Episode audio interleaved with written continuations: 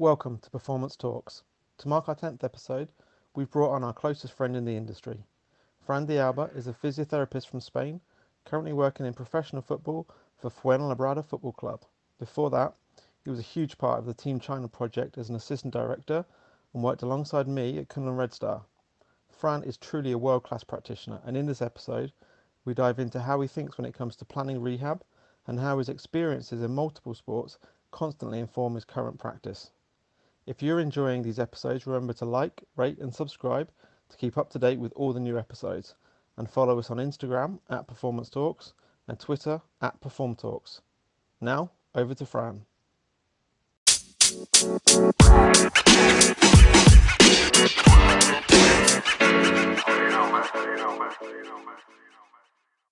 Hi guys, thanks for having me on the podcast. Uh, I've been a huge fan from the beginning, and and I'm sure we're gonna enjoy this episode, and we're gonna have a, a good time. Just as a brief summary of what my career has been, I'm a physiotherapist from the south of Spain. I've been working in elite sports for for seven, eight years now, and actually my first year and a half, I was working in a in a clinic and in a hospital. I was doing six hours a day in the clinic and then six hours in the hospital for an, for a year and a half. And even though at the moment it seems like crazy for me to to accept that amount of, of work, uh, at the time it didn't feel that bad, and and I'm sure it really helped me uh, in a lot of things that I that I that I do at the moment, and and all that amount of hands on uh, time that I had, both in the hospital and in the clinic, uh, have really helped me understanding how to treat people, how to uh, manage conversations, how to deal with with situations, and and how to approach solutions for all of those. And but obviously, after that year and a half, I decided that that my path, that the pathway that I wanted to take was more about sports, uh, in particular elite sports, than in clinics. And that's why I decided to start my master's degree in sports physiotherapy. Uh, that was in Madrid with the uh, Universidad Europea. Uh, and that was a huge step forward because not, not only because the professors were great and the theory was great and I was starting to open my mind in terms of physiotherapy, but also because uh, a huge part of the masters was with the Real Madrid uh, football club. So I was going to do a couple of weeks there with the with the football team, and I ended up doing more than three months with them.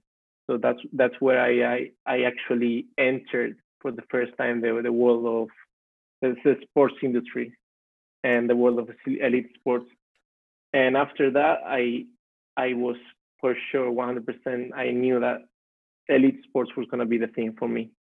And I was lucky because just a couple of weeks uh, after finishing the masters, I received a call from from one of my mentors, David Diaz, who is at the moment working in in, Bar- in Football Club Barcelona, and he had talked with the with the um, with the director of the master's degree uh, that I had just done, and and he he gave my name out of those 60 people that were on the masters, and that that's great. And he called me because there was a position opening in a in a volleyball club in Spain, in one of the best uh, volleyball clubs in the first uh, league in in Spain. And I obviously obviously decided to take it, and that was that was great because it, it was uh, almost three seasons. I didn't finish the, the third season, but it, it was two and a half seasons, and and it was very demanding, just because the team was so uh, used to winning everything, and they had such a great physio right before me. Uh, they they are they, they were used to uh, excellence, right? And I was going to be the only sports medicine uh, sports medicine practitioner over there. So from from zero or from the master's degree to that level of excellence, I had to I had to go very fast and I had to learn so fast, right? And and yeah, actually, I learned the the the hard way because the first year they were used to winning everything. We didn't win a title, and I and I will never say that it was my fault because actually there were never many injuries and and the guys were happy with me and everything but we didn't win anything. And, and that's that's the most important thing in the sports industry as you guys know. So yeah uh, i was lucky to to have a second season there. I, we started to win. Probably i started to improve the the way i was delivering what i was what i had in mind and what i what i how i understood my my job. And that also contributed maybe for the for the first title and then we had uh, the third season in which we we won everything. We won the the three titles, and and that was great. Um, during that third season, I actually didn't get to see the celebration of the last title because I received the call from China, and this is also because the mentor that I, that I was talking about uh, was gonna get this job in China, and and because he was in such a great team, he couldn't say yes. So he he asked me if I was uh, if I was interested in that position in in China. It was through a through a company, through an intermediary company, what I called Good Family, and I said yes. Uh, not because I I wasn't enjoying volleyball. I, I actually was great then. I, I was every summer going to the to the national team uh, so I was doing nine nine months with the club and then three months with the national team. I didn't have vacation or any holiday at all. But just as as my first year working 12 hours a day, I had the energy at that time to to keep going, keep going. I didn't I didn't mind. And eh, but I think because the opportunity of working with the Chinese Olympic Committee, how that sounded at the moment, I had to say yes so it was pretty sad for for me and, and for the team and because we had a family over there. But i said yes. I didn't mind the, the country or, or i didn't mind anything. I didn't think about it too much really. And and i went there. I thought i was going to be working in a in the national center in beijing. That's what they called me. But you guys know that those things change and actually uh, on my way to to the airport they they called me and they said oh, Fran, uh, you're not going to Beijing. You're gonna go to Tianjin.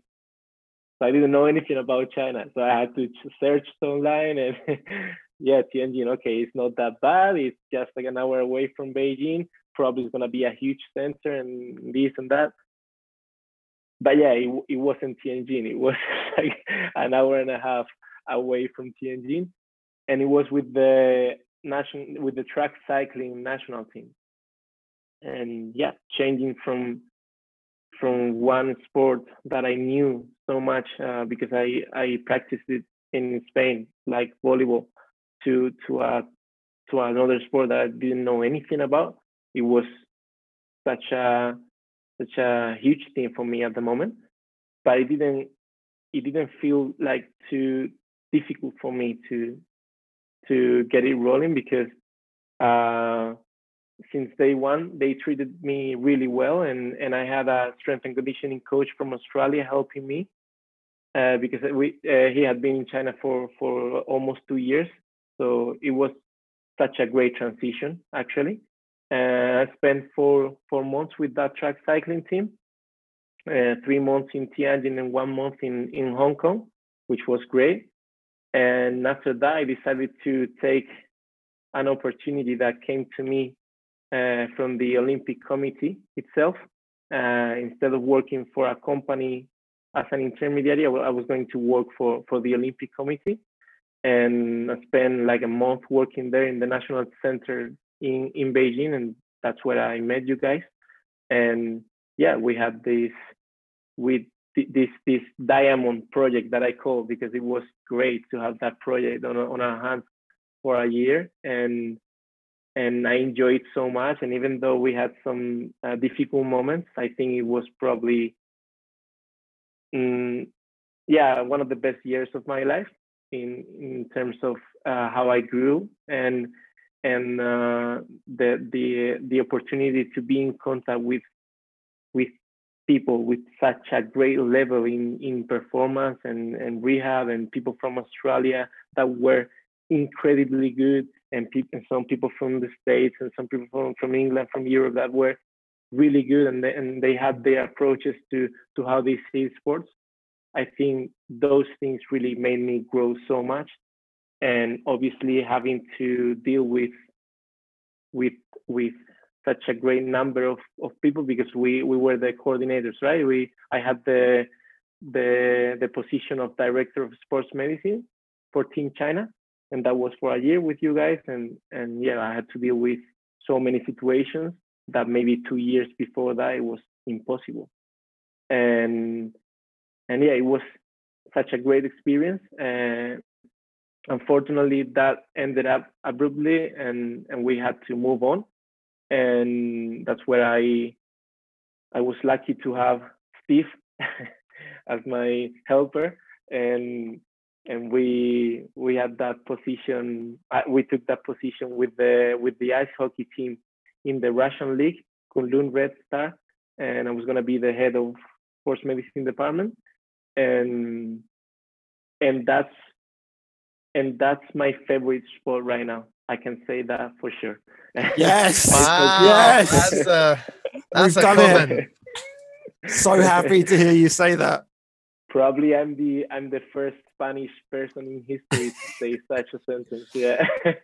Yeah. so yeah, it, it was great. Not only for not only for the sport, but also because of the level of excellence uh, from the from some of the players, from the majority of the players, in terms of what they knew about how to perform, how to train themselves, uh, the knowledge that they had, because they were all Canadians and, and Americans, and obviously they they had a good uh, base of level of knowledge from from there, and yeah, it was it was great. It was just great. Uh, we had uh, 70 games in in like six months or five months, and and even though it was dense and and intense, it felt so fast for me because I enjoyed every every single second.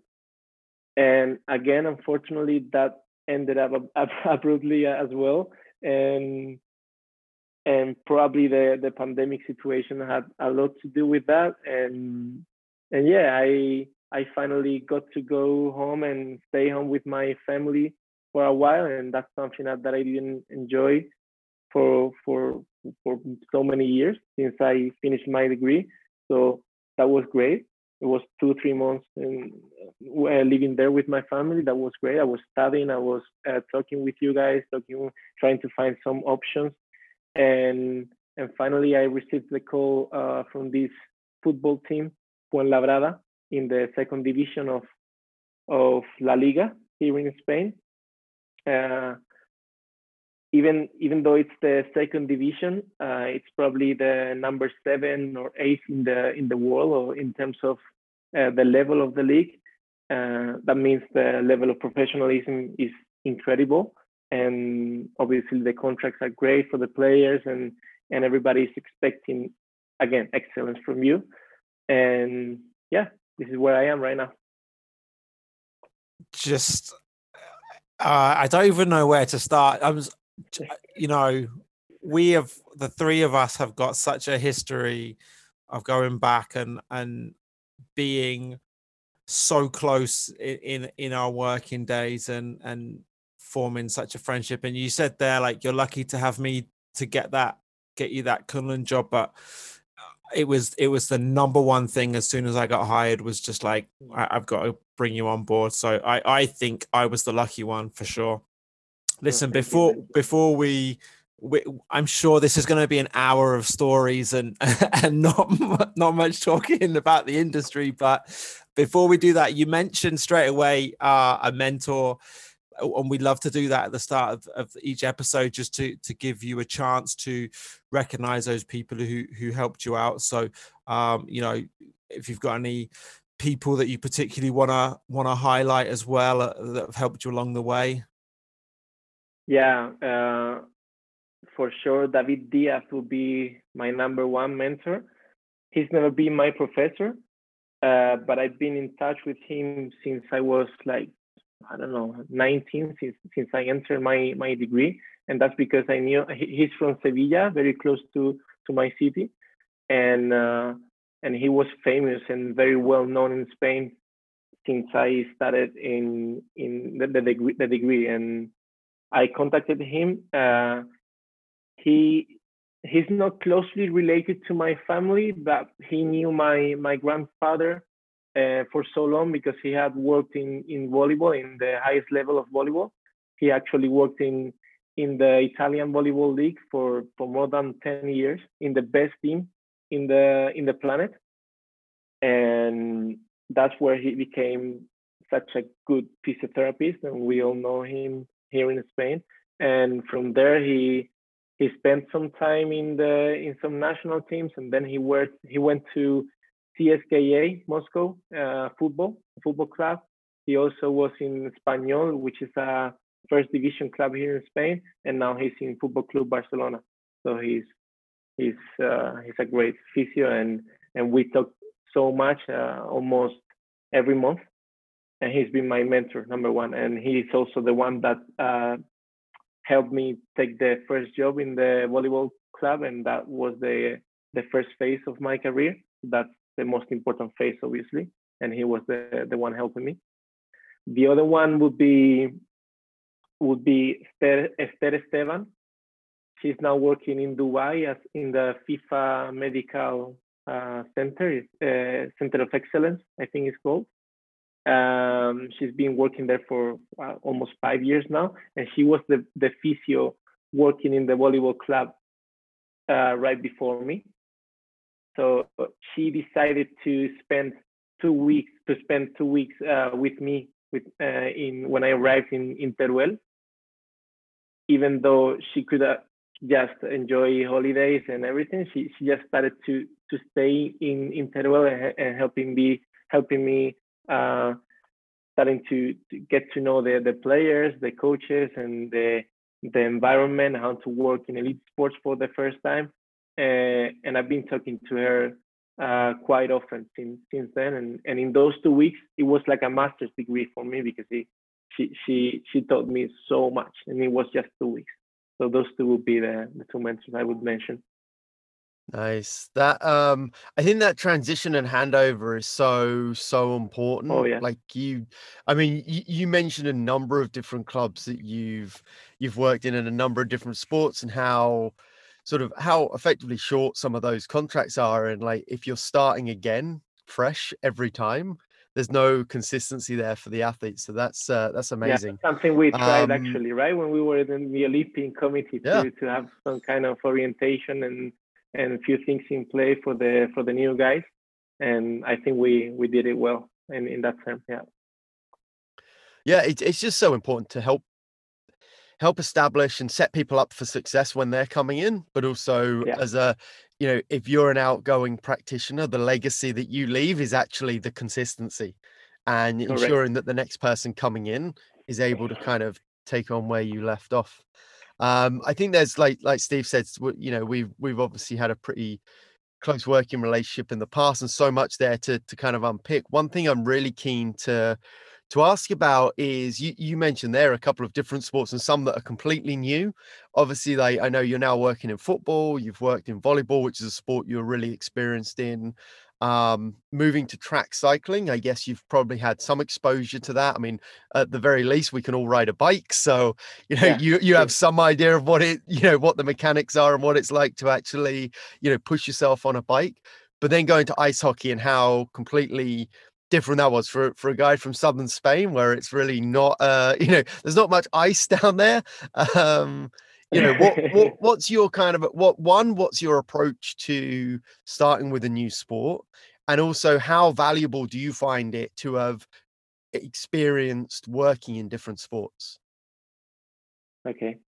Yeah for the first question i i would say i i like to approach it in two ways.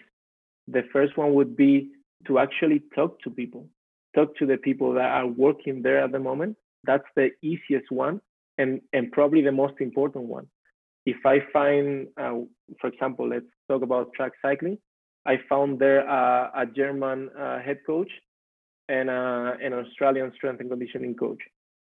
what's easiest than having a beer or a, or a coffee with those two guys for three afternoons in a row and talk about the sport and keep talking about the sport and keep hearing what they say about it, their experiences and, and everything. I think uh, I think that's the most valuable way of approach uh, a new sport and, and trying to to get to know uh, how to work in, in that new sport. And the second way would be to to actually go to the research and and establish a good uh, needs analysis of the sports based on the research. Uh, I've been lucky that on all the sports that I've, I've worked in, uh, that there there is a lot of research uh, about those sports. Maybe like I, I was uh, listening to Matt Jones uh, on the episode eight, I think he was talking that in, in climbing he he didn't find a lot of research about climbing, right? And and that would be difficult, but he but he he said the same that I that I that I just said that he was talking to the to the guys there, and I think that's the most valuable thing. So those two I, ways of approach it. I agree. I think there's a there's a a lot of people now throw around the terms either evidence based or evidence informed. Yeah. Um, mm-hmm. And I think a lot of times people overlook the fact that first hand evidence is talking to people that are there, right? Like that that is a really good source of genuine evidence, like great knowledge, great source of evidence that you can draw upon. And that is something that needs to be paired with whatever scientific literature you can find. like you say, some sports there's loads, some sports there's not very much at all. I think it's it's so huge on the the other side of that is whilst you're doing that, you're learning everything that you can do about the sport, you're forming those relationships. So when exactly. like, you know you're you're part of a multidisciplinary team. So you go in as a therapist. Okay, you're talking to the strength coach. You're talking to the head coach. You're going to have to have a working relationship with with both of those guys. So you're doing two things at the same time. You're learning it's about the sport, but yeah, but you're absolutely you you know you you haven't just gone in and been like, I've read this book. I know everything there is to know. You know, build those relationships. Be humble, and and it, it's like you said, it's a win-win situation. Exactly. Yeah. I completely agree. And to to the second point I was I was wondering there was how do you feel that learning about lots of new sports and working in different sports has helped you evolve as a practitioner? Like are there things that you learned from cycling and ice hockey that are now helping you in football?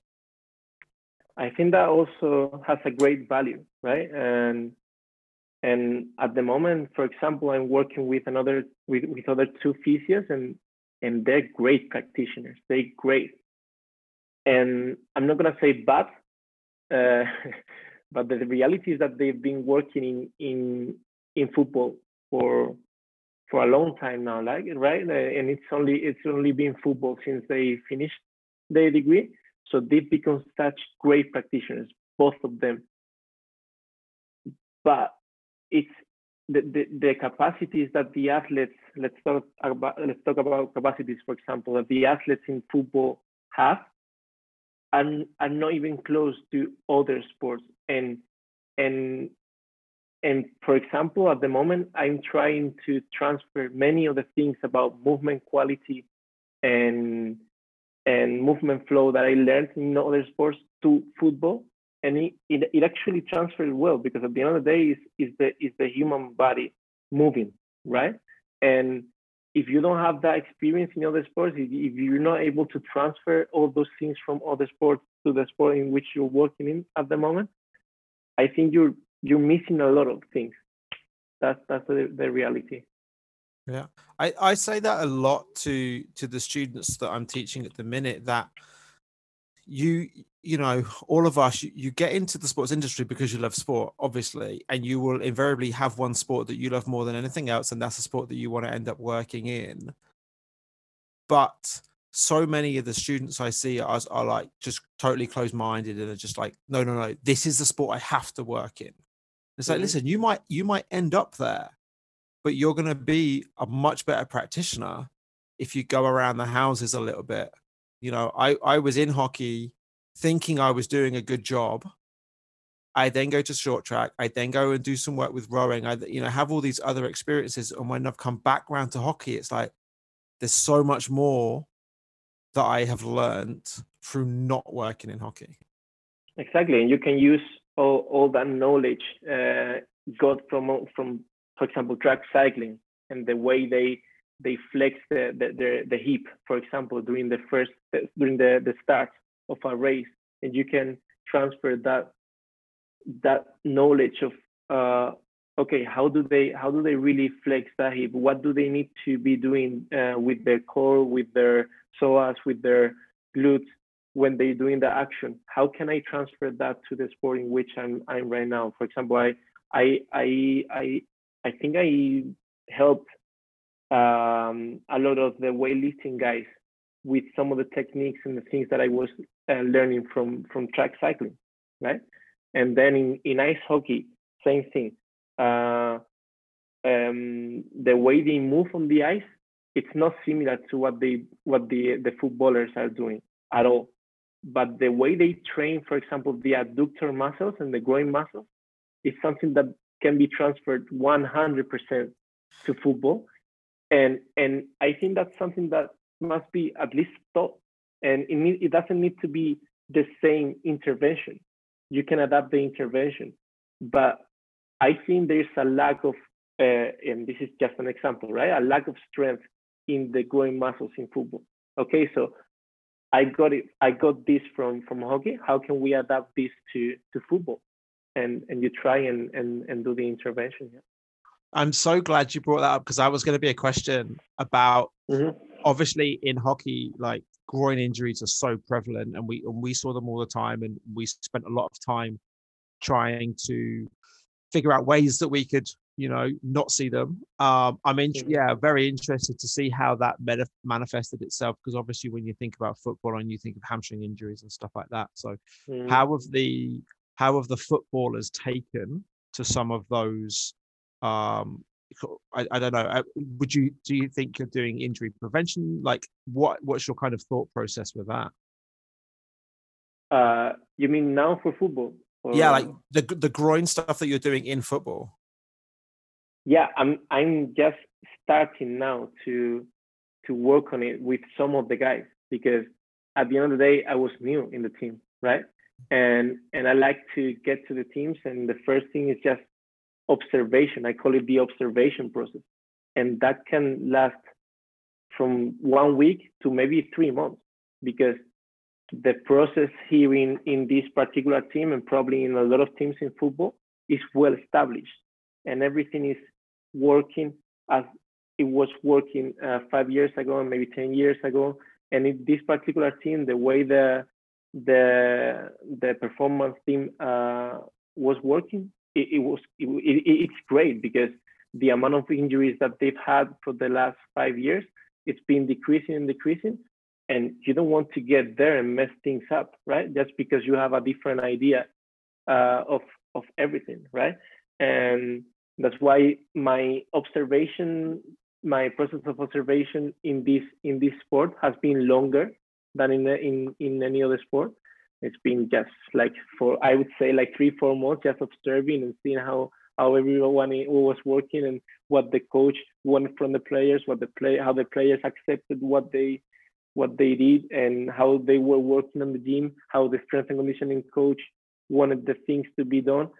And and now I'm actually starting to to introduce some of the things that I've learned and they're taking it well. I I I selected some of the players that actually ha- have had a good relationship with me for the first few months because I knew I, I was going to have the buy-in straight away, right? And yeah, I started with the movement flow that I had in, in hockey as well. They they are very into it. They are every day doing it. They always telling me, uh, since I do this movement flow and movement quality uh, uh, session, I feel that I can move much better. I feel that I have even more, even more strength. And you know, these things are not really a, a thing, right? It's just that they feel better because they do a different thing. That's all. But it's good that they buy in because now I can introduce as well the adductor an adductor program if if I want, right? If I if I feel the necessity of it, or I can talk to the strength and, conditioning coach and maybe talk about how the hamstrings are working or how the the external load that the that, that we measure with the GPS is going in one direction of an, or another. Right now, it's the right time to it, and it's been six, uh, uh, five, six months since I'm in the team. Doesn't matter. Now it's the right time to it.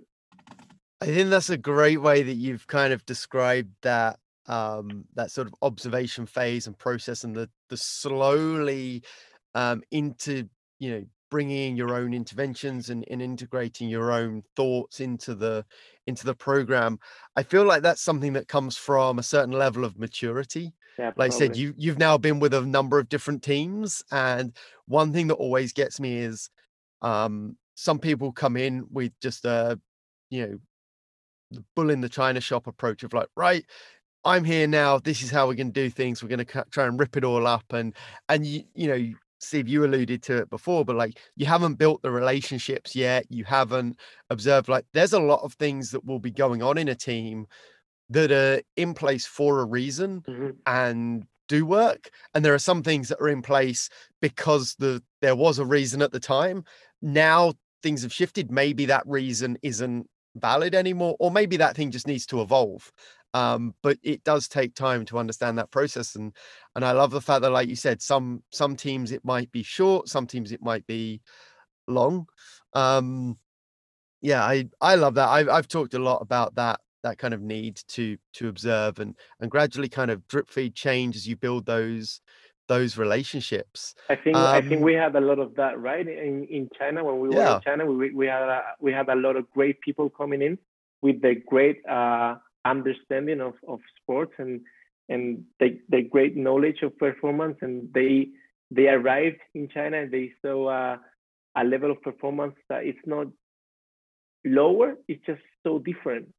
And they they they they exploded. They wanted to change everything right? And and that didn't work. That never ever worked right? Yeah. Because at Absolutely. the same time it's not only that. China it's been successful as hell extremely oh, successful oh, exactly so at least you need to be putting a lot of work in in that uh, first phase of observation and and trying to understand how things work before you start uh, changing things up. It's it, you know it's amazing. This is episode ten. I would say every single coach has mentioned two things: needs analysis, observation. we have had we've yeah. had on elite coaches in many different sports around the world, and everyone is saying the same thing.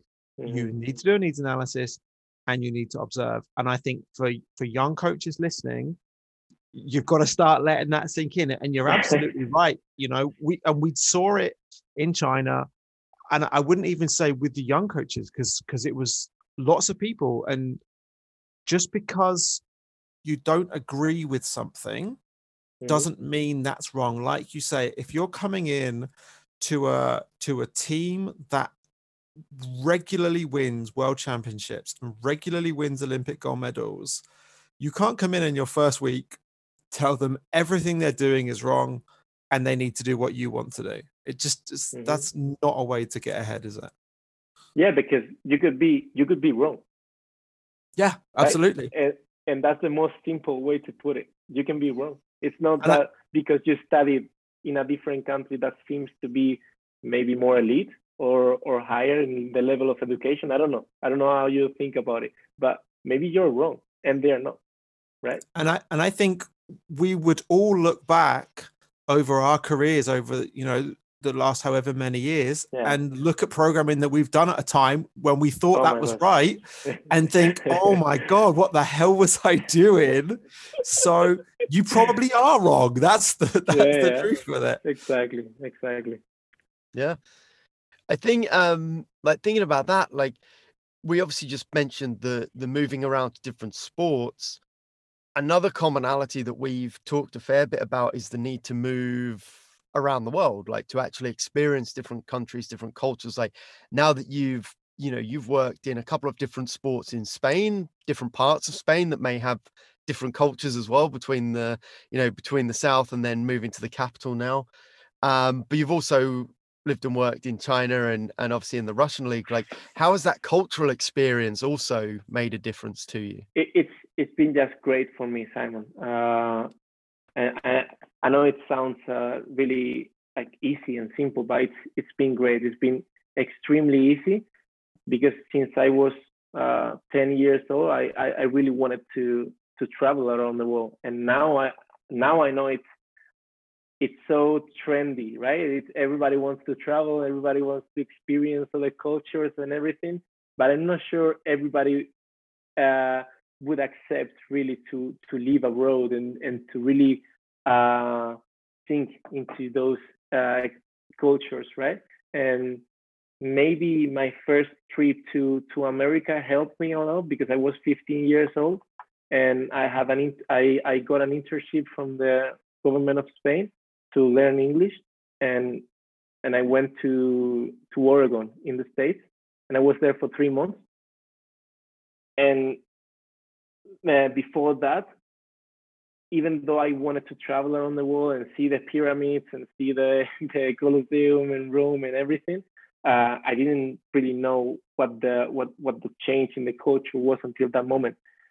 And my body and my mind accepted it well. So I knew from that moment that I was made I was made for this. I, I that was that will never that was never going to be a, a problem for me. So then I, my my fourth year in the university, I went to Rome and I spent my my fourth my fourth year there as an Erasmus student, and it was great as well. So when the opportunity of of China came, it was just great, man. I I, I really enjoyed China. I I really enjoy uh, working abroad, uh, learning from other people because I think that's the most valuable thing, learning from other people. And if you stay in the same place with the same uh, uh, surrounded by the same people all the time you can be great but i think you're missing a lot of things that you can never experience if you if you don't go abroad and live the experience. Not not only go abroad and and travel. Because for example i went to to thailand and spent 15 days in thailand and i never say i experienced thailand even though people like to say that, right? I, I went to Thailand and and so I've been to Thailand. I can check that, like uh, that that's a country in which I've been. I don't think that's that's a thing. You have to experience the the culture and the and the country, and and if you can, maybe live in to say that you've experienced the the country. And I think that's never been a problem for me. It's so interesting, isn't it? I think that you you know we have obviously known and dealt with lots and lots of foreign people working in China. So many of them look at you like you have three heads when you say you love China. And I think all three of us would would openly say we loved li- our experience in China. We loved living yeah. there. And you say that to people, and they just look at you like you're crazy. Uh, but these are people who who go live in a hotel, eat in that hotel, never leave, never do anything. The only trip they do is they they'll go to the Great Wall and then they'll go to Starbucks. Like that's Starbucks, it. Yeah. You know, yeah. they do not experience, like I say, there's living in a country and there's experience in a country. And I think the thing for me was like China was my first experience of living abroad. And it's terrifying on when you're thinking about doing it and as soon as you've done it, it's just the easiest thing in the world. And there are very, very few places now on this planet that I would not go and, or at least consider going to work in. And, and I would not be apprehensive about going to work abroad now. It just doesn't scare me because I've done it. And, and I think that if you're the sort of person who is really worried about it, it's not as bad as you think it's going to be if you're mm-hmm. open mm-hmm. to it. Yeah, Absolutely. Uh, do, do, do you think it's something that people in our industry should be embracing more? I mean, we, we often talk about the fact like we all know it's not the sort of industry where you can get a job in your hometown necessarily. You can't just be like, right, I fancy living here. I'll look at the jobs in this town. It's this like, area. you know, when you're looking for a job, you're looking like you have a broad range of places that you're going to be looking for work. Mm-hmm. Um, but do you think it's, you know, something that should be just accepted by people coming into the industry that ultimately you're you're going to need to be open to traveling absolutely. I think it needs to. I think it needs to be in the education of everybody. I think it needs to be taught in in the university and and. There you go, Steve. That's your job. I can tell you right now, every single I, my students like eye roll whenever I mention China now because they're just like, oh god, he's talking about China again. Uh, but, I but, can imagine that. yeah, I mean, it's not like I love a story or anything, but um, it is. It's so true that that you know we we said it. We've said it probably on every episode of this podcast. I say it to the students all the time. Is what you gain from going abroad are things that cannot be taught to you but you go away and you and you have to experience them and you will 100% be a better practitioner. Yeah absolutely. Couldn't agree yeah. more yeah. Listen i um i want to first of all i'm going to give you a compliment and i know you're not going to accept it well because you don't accept compliments very well but i got to work you know, we we did that project at the Olympic Committee, which was cool, but we were mostly sat behind desks. Let's be honest. We then got to go and work up close and personal in a gym together for a year, and I would say that you are hands down the best therapist I've seen work. It's it's incredible it. that it's in, it's incredible the work that you do, and I and I often say to people, if you wanted to be, you would be a high level strength coach your understanding of strength and conditioning is i think one of the things that separate you from from a lot of sports therapists. And i wanted to get your take on that of of you know what have you how is that knowledge so good? What have you done to ensure that knowledge is so good? And, and why do you think it's so important to you know be able to take somebody from from a treatment table up to a return to play? Well i'd say uh the most important thing uh, for me in that term is that I didn't want to be a, a physio working inside a room and just on the treatment table. That's what made me really want to change. Uh, that's what I had during my first year and a half, and I really wanted to to to get out of that. And and then uh, I'd say the word overlapping is the most important thing here. Uh, I think over the the overlap that that uh, can be seen between physios and strength and conditioning coach is something that gets very frustrating for some people. And i truly I, I i don't understand that. I really don't understand that.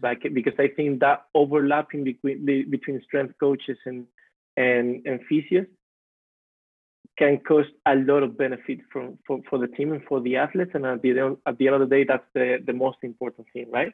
Yeah, and, I I was just gonna say I couldn't agree more with that. I've mm-hmm. I've had both situations in teams that I've worked with where you know the the practitioners on sports medicine side would just there was a very clear line where their sort of job ended and my job started and other practitioners yeah. where we've had a big there's been a big gray area in the middle but the beauty is that the the magic happens in that gray area, right? There'll be exactly. some cases where you know that that physio might be overseeing the overall plan and we you know we sit and have a coffee and we talk about it and it's like great great what do you want me to do with this person today because mm-hmm. you're still kind of overseeing that plan and there'd be other days where like you know or other situations where like i'd be overseeing it and they'd be asking me those kind of questions um but i really think that's being open to that, I think, is um, do you think is really important. Do you think it's an ego problem? Do you, or do you think like, and I'm not, we, you know, we're obviously not talking about anybody specific here, but do you,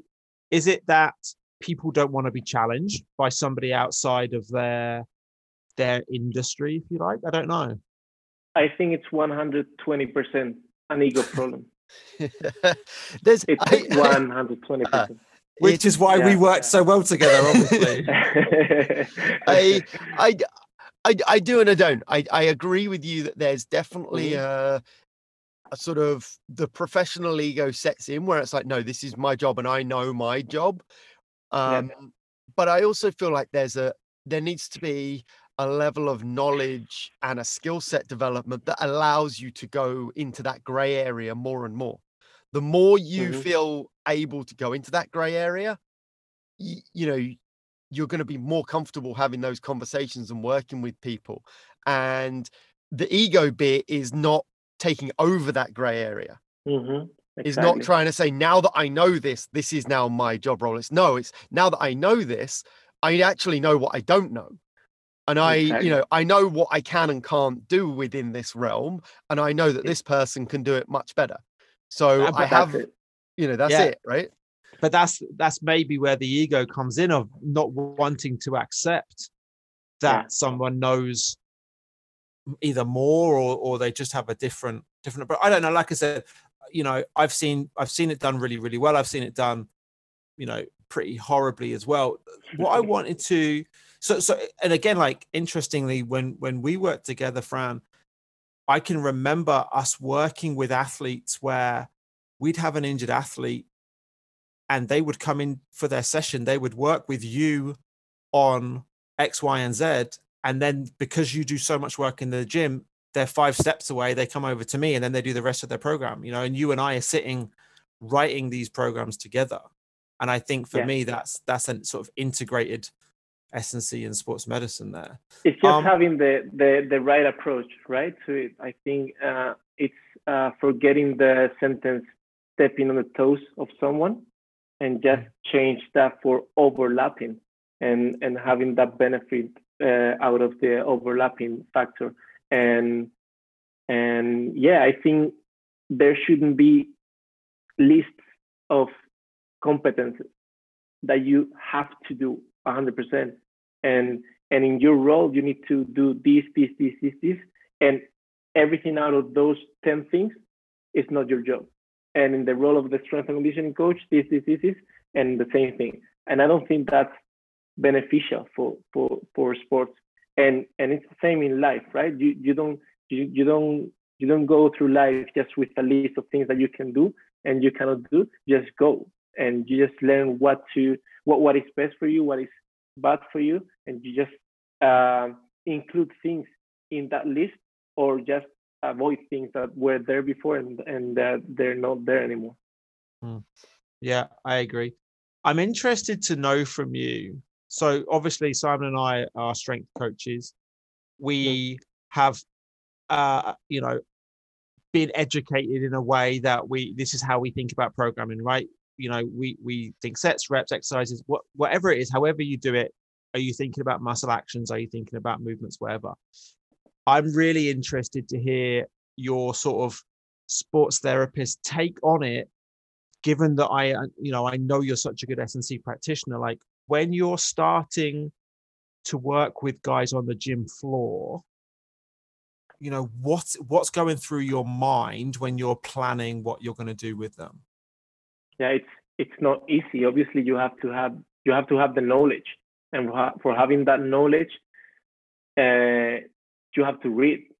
And and and you have to get in contact with with people who know about the the field and and you have to show interest about it because it's a whole different field and they never teach us anything about it in in our career because obviously our career is thought to be uh, in a different perspective right? It's not the strength and conditioning part because for that you guys are the specialists. But why are not why are we not not going to have that knowledge? Is if, if we can help you guys with what you guys already know that is way more what, uh, uh, from what we do uh, what, what we know um, just from learning from you guys and learning from books and learning from courses and and actually listening to podcasts like like the one you guys have uh, I, li- I listen a lot to Pacey Performance podcast, for, uh, for example, and I've learned so much from that podcast in terms of strength conditioning. And I've read, I, w- I was counting them the other days. I, I, I read like 15 books about strength and conditioning. And and that's a lot of reading that's, about that's it. more than most of my students. Yeah. and obviously I'm not as good as as you guys can be, and I will never be but because my my field is a, is a different one but i think this level of knowledge will help me a lot to, to develop interventions in my in my field as well and we help will help you guys understanding what is good and what is not and And for example, if we if we talk about examples, uh, the the three sets, ten repetitions thing that that, that we always see from the physios in in elite sports, I think that's so simple and so old and so bad and so bad.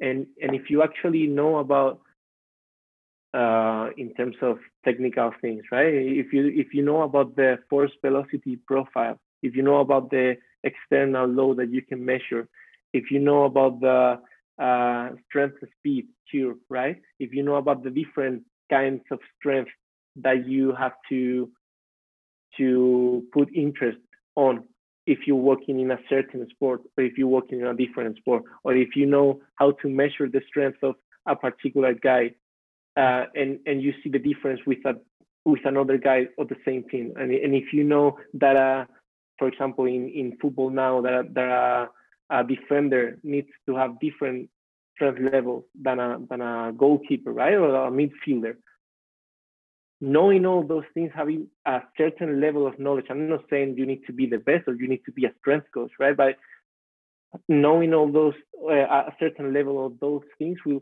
certainly help you and help the team at the end of the day. Yeah, I think that's true. I um I love the way you're you're talking about those things and that that knowledge in those different areas. Uh, one thing that I've heard from other other staff, other strength and conditioning coaches and performance coaches in kind of some of their interactions with physios are that physios are often too reactive and don't sort of plan as much as we do. Like our whole job is about planning. And you get some people that go too far the other way where they are planning out, like, I know this guy is going to be lifting X amount in six weeks' time. You're like, you can't possibly predict that because you have no I've idea those, uh, if they're going to have slept well or, you know, what whatever happens. Seen a program yeah. that's like, today you're going to lift 72.5 uh, kilos. 72.5 kilos. Okay, great. That's brilliant yeah so like i know that i know that there's people like within our field that kind of go a bit too far that yeah. way um and there's you know there's obviously a broad range in in the physiotherapy role but do you feel like the the knowledge that you've gained from strength and conditioning has helped you to kind of bridge that like being reactive to the progress a person is making but still keeping you on task and actually developing things as you as you need to absolutely it helped me so much and and it helped me as well understanding that every athlete is different and you gotta go from there. And yeah i think i think it helped me bridge that, that gap so much. And and i think i'm applying that every single day. And when i for example when we have injured guys uh, having that knowledge really helps me uh, helping that injured athlete to to recover from the injury in a way that it's not going from the treatment table straight to the strength and conditioning coach.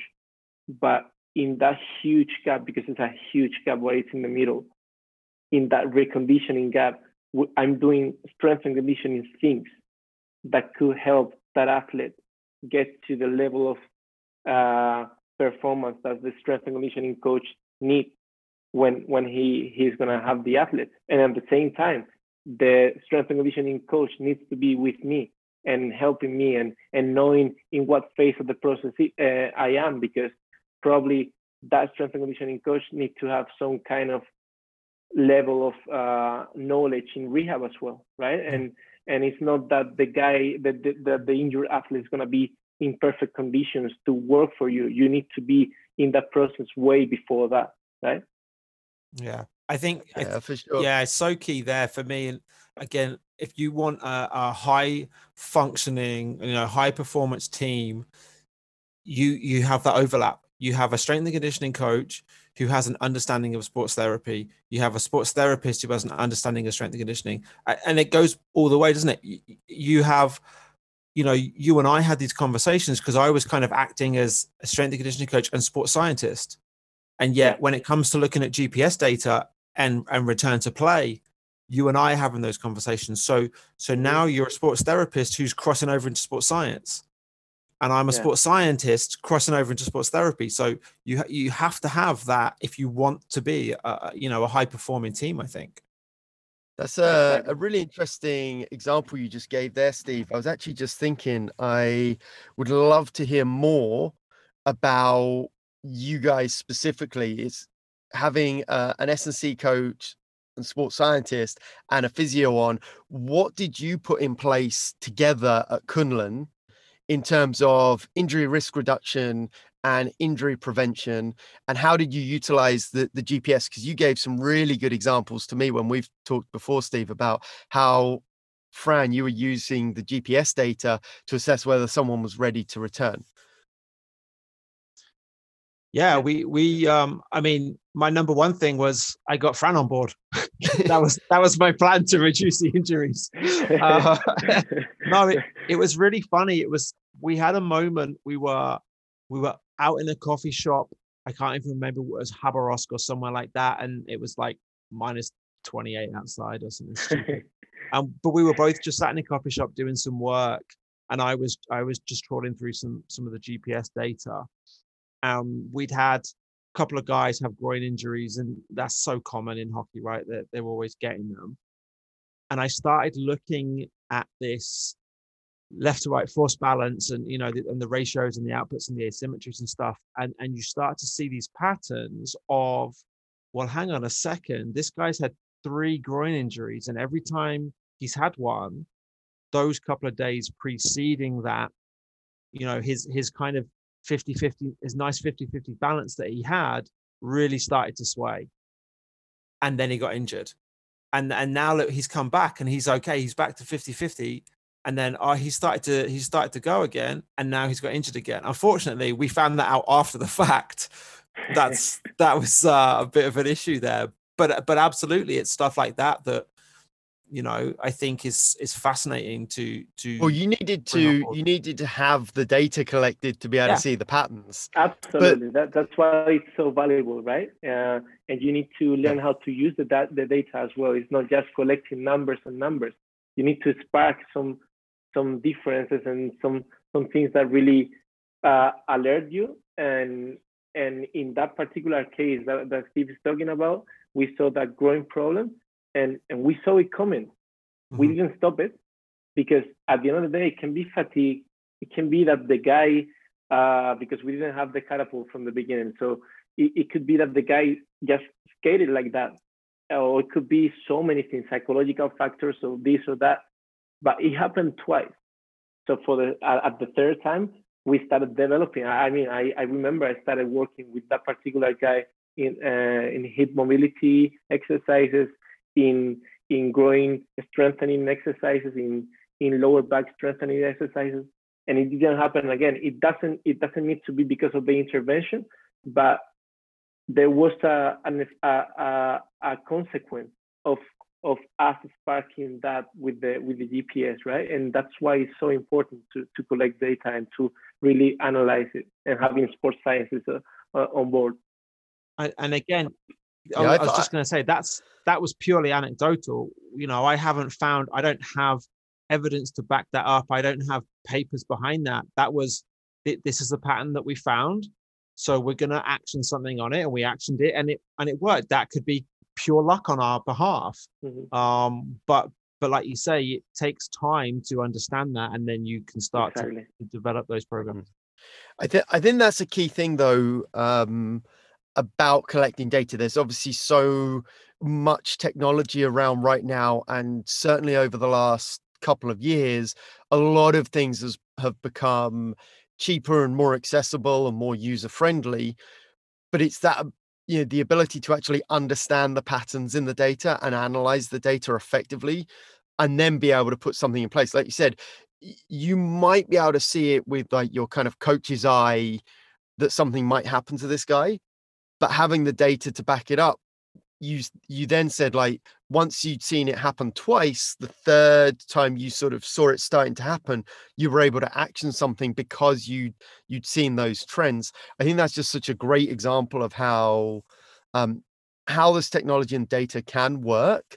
Have you from kind of taken that element into what you're doing in football now? Are you is that something you're going to be looking for or something that you're keen to try and explore a bit more? Yeah, we, we utilize a lot of GPS data at the moment.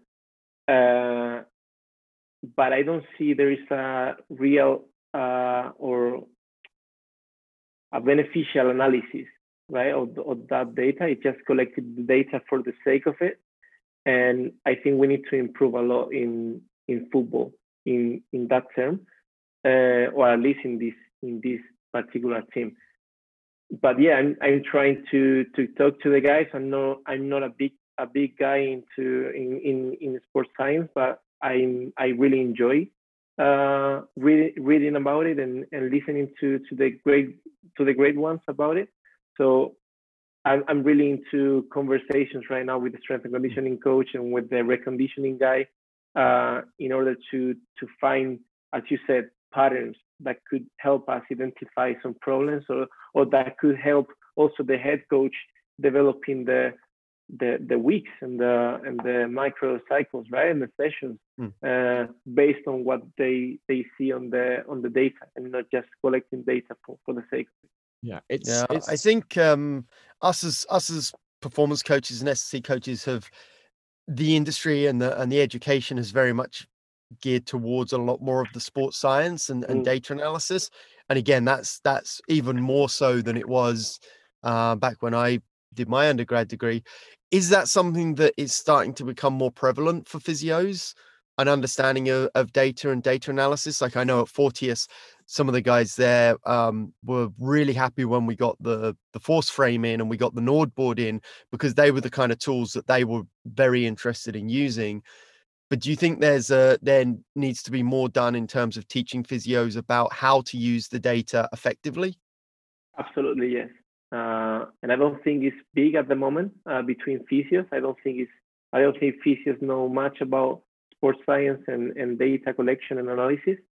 But I'm seeing we're moving forward in, in that direction, and very slowly we're starting to to understand that there is a, a need for that, and as well as as, as I said before, uh, having an, a, a certain knowledge of strength and conditioning will help the team.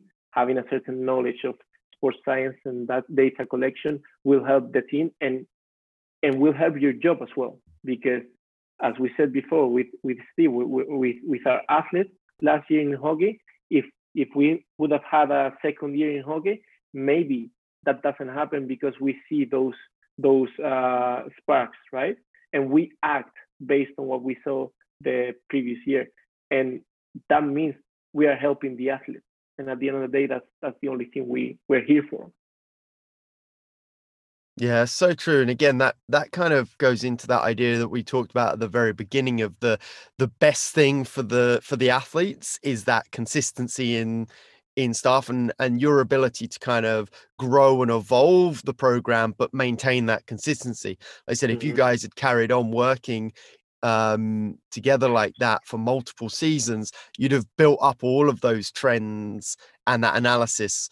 Um, so so huge that consistency. Absolutely, yeah. Yeah, guys. I mean, I just feel like obviously we could go on forever. I've got, I've still have a million questions. I think we're going to have to do part two, part three, part four, maybe. Fran, I, I, know, I, I know that you are. We're, we're, keeping your lovely girlfriend waiting, and you and you have a dinner date. So uh, we will probably shoot off. Just lastly, uh, if you're happy to do so, like where could people reach out and, and get in contact with you, like social media or anything like that? Yeah, absolutely. Uh, I'm I'm on Instagram. I'm I'm not uh, using it as much as I was in in the past because, for example, with the volleyball team, I was using it a lot uh, and with the track cycling team as well. At the moment, I'm not using it as much, but I'm I'm into it, and people can contact me through through it. And, and my Instagram is Frankie de Alba with a K and the I. Uh, so we can put it online, or we can do. Yeah. Yeah, yeah, yeah. I'll throw that. I'll throw that online. Don't don't you worry. All over social media. And same thing with the yeah, same thing with the Hotmail, right? With the Gmail. So I'll okay. I'll, I'll, send you the my Gmail account, and those two that's the ways people can contact me 100. percent Awesome, man. Thank you, thank you so much. Awesome. Thanks uh, so much for your time. Yeah, we, like I said, it's we'll we'll have to come back for for part two, three, four, and maybe just a yeah. special of us just uh talking about all the issues. I didn't even get to to bring up your your your that experience in China with the you know in the hospital and uh, yeah. oh my god, so many I'll stories. These, I think I'll leave these. Yeah, I'll leave. These. I'm amazed you stayed in China. Time. Yeah, yeah. Oh, if any, I will, yeah. I was, yeah, I was ready for it. I thought it was gonna be my, my first question. Okay, yeah. Let's leave for the for the second episode. Fran had the worst experience ever, and he still smiles every single day. So oh, we'll, yeah, we'll have sure. to do one episode of just stories from China. I think. All right, guys, let's let's leave it there. Fran, just awesome to see your face. Awesome to catch up with you.